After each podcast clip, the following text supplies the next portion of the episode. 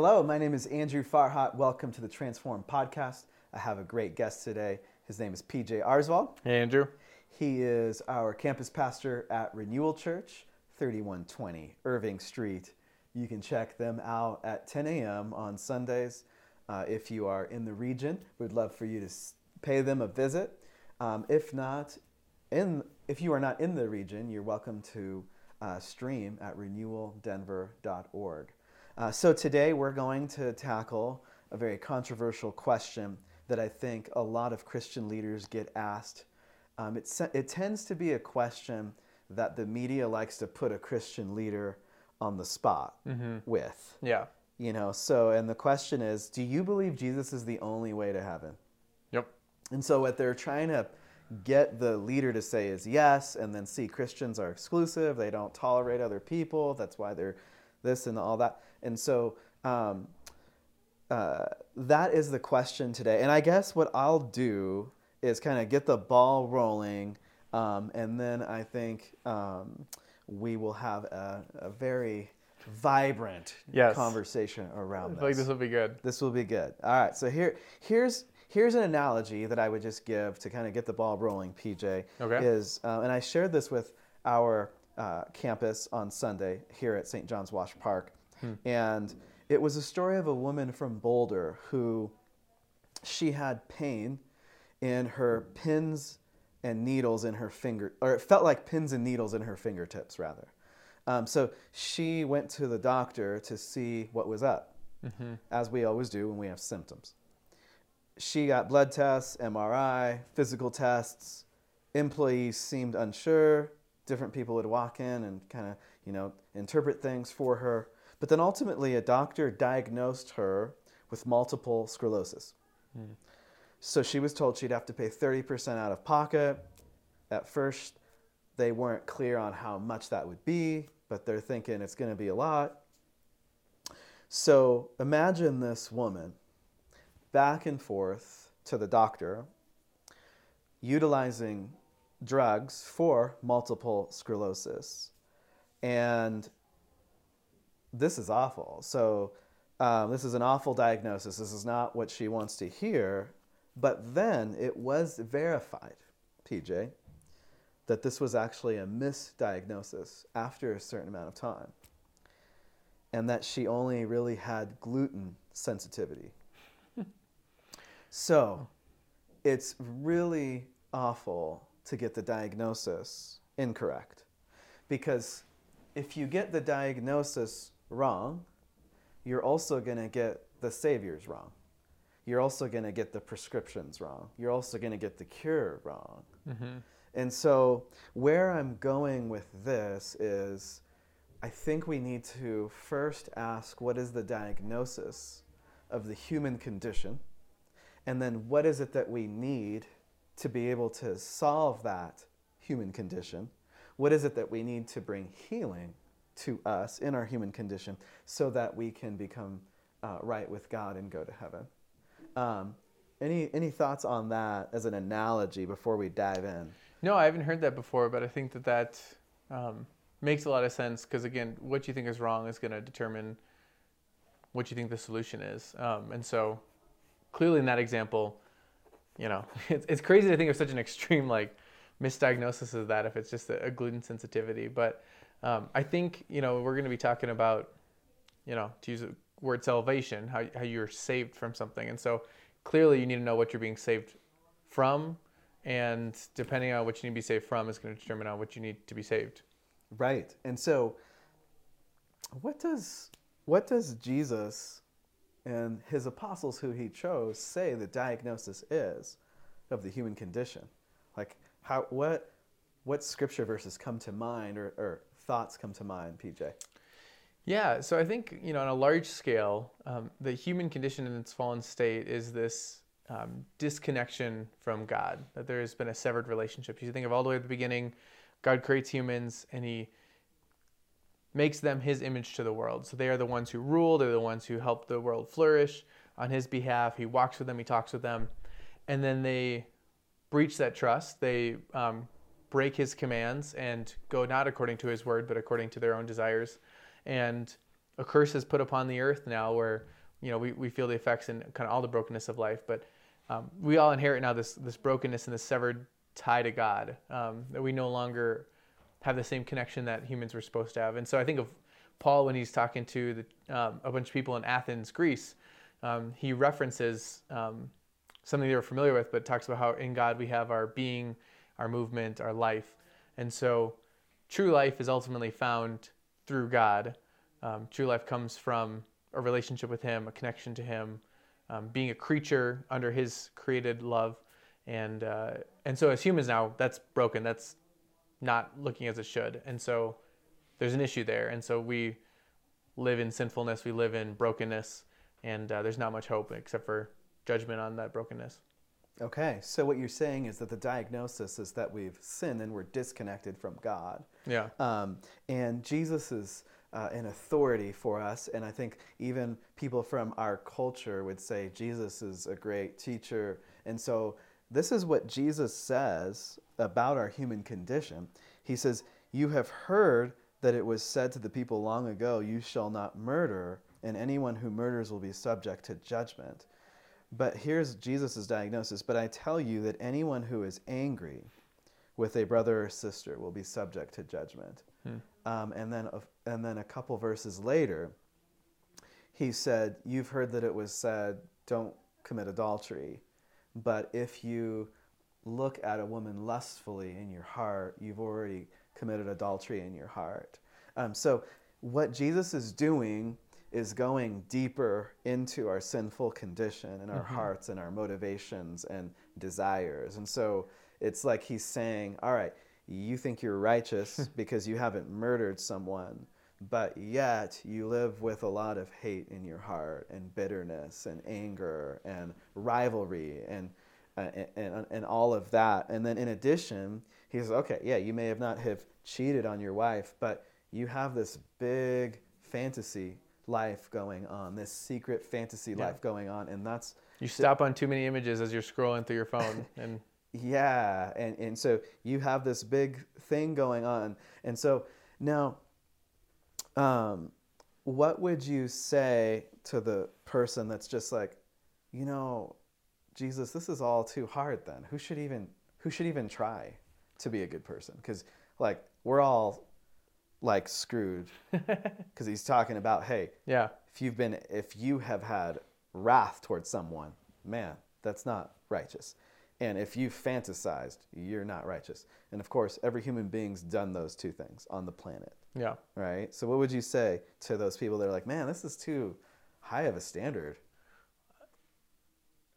I mean, it is, but it's what God demands. It's what He, he wants. It's how because God's perfect. He's right? perfect, yeah. And so you think about things that are truly holy. You need holiness needs to be around them. You can't. You don't take something sacred and then bring something kind of defiled to it. Um, because those don't go. You want to you honor that thing, and so God is perfect. He is holy. He is righteous, and so what He wants and what He deserves is people who are holy and perfect and righteous, and um, that's where we're you know. And Paul even explains this, and throughout Scripture, you'll see this over and over again. No one is righteous, not one. He references one of the Psalms, and um, if what we're trying to shoot for, what we're supposed to be as humans, is to be right with God and to live rightly according to His desires. Bible's pretty clear. Like none of us can can achieve that. Um, John Chrysostom, uh, he's an early Christian um, theologian and preacher. He was really well known for his sermons. He was preaching on um, Titus three, and he referenced a house that's broken or dilapidated. And he said, you know, when you have a broken house, you don't just try and prop it up or add on to the house. The only solution is just to tear it all down and build a new house up from the foundation. Mm. Um, and so what we see here is if you're just trying to become better, shoot for perfection, you're never going to reach there. It's like adding on to a dilapidated house, trying to stick props up to try and keep it supported. Um, rather, something drastically has to be done to it, um, in this case, by God to us to tear it all down and build it back up. Absolutely. So, all of all of this is to say, PJ is not, um, you know, try harder or um, you know, Jesus has such high standards. So yeah. good luck. but all of this is to say it's all pushing us to the diagnosis that we are all in need of a Savior, Mm-hmm. that we all need God's love, that we all need His grace as a gift towards us. We, Yeah. we need that. Um, and so um, the diagnosis is that we have sinned, that we are ill, and that we need a Savior. And that it's not saying, like so many others have shared, um, if you do good works in obedience and in your performance, you could heal yourself from this diagnosis. Yeah. Man, that would be a misunderstanding of the diagnosis. It's really bad. Correct. Uh, Martin Luther says that our sinful nature is in bondage. Hmm. Uh, John Calvin says that the, the, the human being is totally depraved. yeah. So, if we have a misunderstanding of the diagnosis, then what we're going to do is we're going to say, okay, good works can do it, or meditation can do it, or um, good karma could do it. Mm-hmm. Um, all kinds of religions have prescribed those things. And maybe even we don't even believe in the diagnosis. And so that's why we think, oh, everybody's going to go to heaven no matter what they do. Yeah. But man, that's that's um, a dangerous understanding because it's like, well, what about those um, who, man, we know that they deserve God's wrath because they've done so many evil things on this earth, you know, and so we need to be clear on the diagnosis so then we can be clear on the healing Yeah. uh, that comes. Yeah, I think I like what you just said there with um, kind of our miscalculation or misjudgment on you know everyone going to heaven because I do think there are it's really easy for us to identify people who we'd say like we don't think that that person has lived a life that deserves reward eternal life um, much harder for other people that we love or especially ourselves to take an honest look and acknowledge that wait we, we don't deserve that either.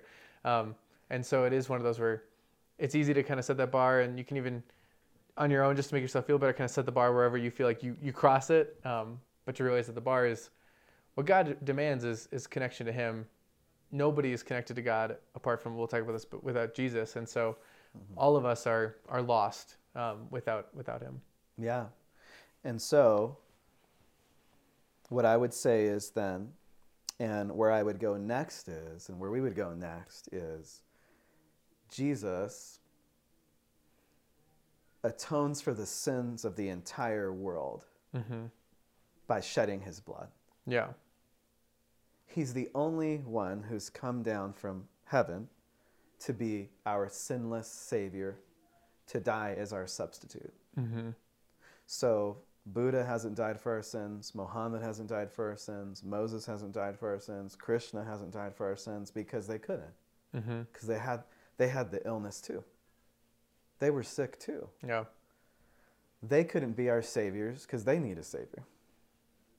So Jesus is sinless Son of God coming to be the healer. Yeah. He's coming to give the healing. So when Jesus says, I am the way, the truth, and the life, no one comes to the Father except through me, he can say that because he knows he's the one that's given by the Father to atone for sin and then rise again from the dead to conquer death. John 3:36, John the Baptist says, and this is a prophet who prepared the way for Jesus. He said, "Whoever believes in the Son has eternal life. Whoever does not obey the Son shall not see life, but the wrath of God remains on him." Uh, Peter, who was chosen as an apostle, Acts 4:12, says this, and he was chosen by Jesus. mm-hmm. And there is salvation in no one else, for there is no other name under heaven given among men by which we must be saved. And then John, who's an apostle, 1 John 5:12, whoever has the Son has life, whoever does not have the Son of God does not have life. Okay, so why can they say this? They say this because he's the only one who restored our relationship to God through his death and resurrection. yeah So I think we have to get clear on the medicine. The medicine is we are in need of forgiveness before God, and He's provided it. Yep The medicine is we need to uh, be safe from death, which is a problem that assaults everyone. Everyone, everyone knows we're all going to die. uh, Jesus actually shows in a concrete fashion his healing. Mm-hmm. He rises again on Easter. We just celebrated that all across the globe a couple of weeks ago, and a week and a half ago, rather. Jesus rose again. Is there anyone else that has done this uh, and, and been kind of, and, and they're still alive today? Yeah, no. No, there isn't. No. So, what I'm saying is, Jesus is the only one that's done these things. yeah. So that's why he can say this. And I think, you know, it, uh, PJ, what if Christians just said, guys, this is the only way I know. This is the only way that's been revealed. Yeah. Can we say that to people? Yeah, well, like you said, Jesus. That's what Jesus says. He's like, I'm the only way. Like you have to come through me, um, and it's an open invitation. It's I want you to come through me. It's not. yeah, it's Uh, yeah, it's for everyone. He died for everyone, but um, yeah, you talked about the diagnosis and antidote. You know, death's coming, and and Jesus by His blood, death passes over, um, and and I love that you highlight the resurrection. Like that's you know, Paul again says very bluntly, if Jesus didn't rise from the dead, then it's all in vain, and we are still in our sins. So he says, if this guy didn't actually come back from the dead, then there is no anecdote, antidote. It's just you're de- you're doomed. Um, but he did rise from the dead. That's what we believe, and so that's why we can trust what he says. That's why we can believe in him and believe that when he says, "You have life in me," he means it. Yeah. So it's like if the diagnosis was like "Eh, you're kind of bad, and so the good people will go to heaven and the bad people go to hell. But even we're not consistent with that kind of belief. I mean, man, we are. We think we're a tolerant culture, but we're really a judgmental culture. Yeah. we crucify people really fast, um, and then we tend to also think that a lot of people are in heaven looking down on us, uh, even if they've, you know, been, you know, really awful in some ways. Uh, we would still like to do that because I think it makes us feel better, you know. Um, but what the diagnosis is is that we're totally depraved, Yeah. and we need the shed blood of a savior and the resurrection from the dead. And so another thing I would say, PJ, is every major religion believes in exclusivity uh, because they're they're practicing what's called logic, and and, and it is true that Hindus, uh, because of how uh, unclear their paradigm is on how you get there, they can allow for Yeah. more paths to Hinduism's a broad term. It's a yeah. It's so There's a broad. and lot going on, yeah. that. Yeah. Um, but you know, all religions will claim exclusivity. I think Christians tend to get you know a bad rap for this. But I think what I would say is, man, Jesus is coming in to bring life. Christians are out spreading the gospel around the globe to bring life. Christianity is the most diverse religion on the globe right now, statistically. Um, I think Tim Keller captures this in his book, The Reason for God. He says all of the major religions are still predominantly where they started historically, but he says there's currently more Christians today in Africa than in the United States of America. Um, and it's growing rapidly in Asia at the present moment. Um, so um, for th- I think this really kind of resonates with my brain, and I'm like, okay, if this is good news for the nations, which we hope that and believe that that's God's paradigm, then we would expect Christianity to, to spread beyond its original headquarters. Yeah, it would be received as good news elsewhere. Yeah, Yeah, right. no, I, I agree with that. So then some people may say, well, this all just sounds very hard still because Christians then must go out and share. And this is a big task. And I would agree. This is a big task. Yeah, and it can be uncomfortable and hard and difficult. totally. Yeah. Totally. Um, but I'd say this. In 1923, and I'm just going to run through some uh, medical um, revelations that have occurred historically. Okay. In 1923, there was the first heart valve surgery. In 1929, there was the first polio patient saved. In 1952, there was the first kidney transplant. Now, would it be would it be logical in our minds that the doctors that perform this successfully and saw healing would it be logical that they wouldn't spread the good news and share that there's healing Tell other people, hey, look at this. This yeah works. like now all over the place we can we have access to a kidney transplant now Mm-hmm. you know so it's like it would be crazy if we wouldn't want to share this good news with others so god's paradigm isn't so foreign to the way that we think No. he is saying hey i have sent my son to be savior and we've we've covered this on different podcasts. If you study comparative religions obviously we believe jesus' resume blows everybody out.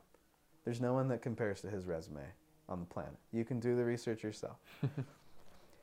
Jesus is the savior. He is the healer. He is telling christians that this is what's been provided for you we want you to spread this good news because we're all under this condition called sin. Yeah. We are all going to die, and we are all in need of restoration and resurrection. Mm-hmm.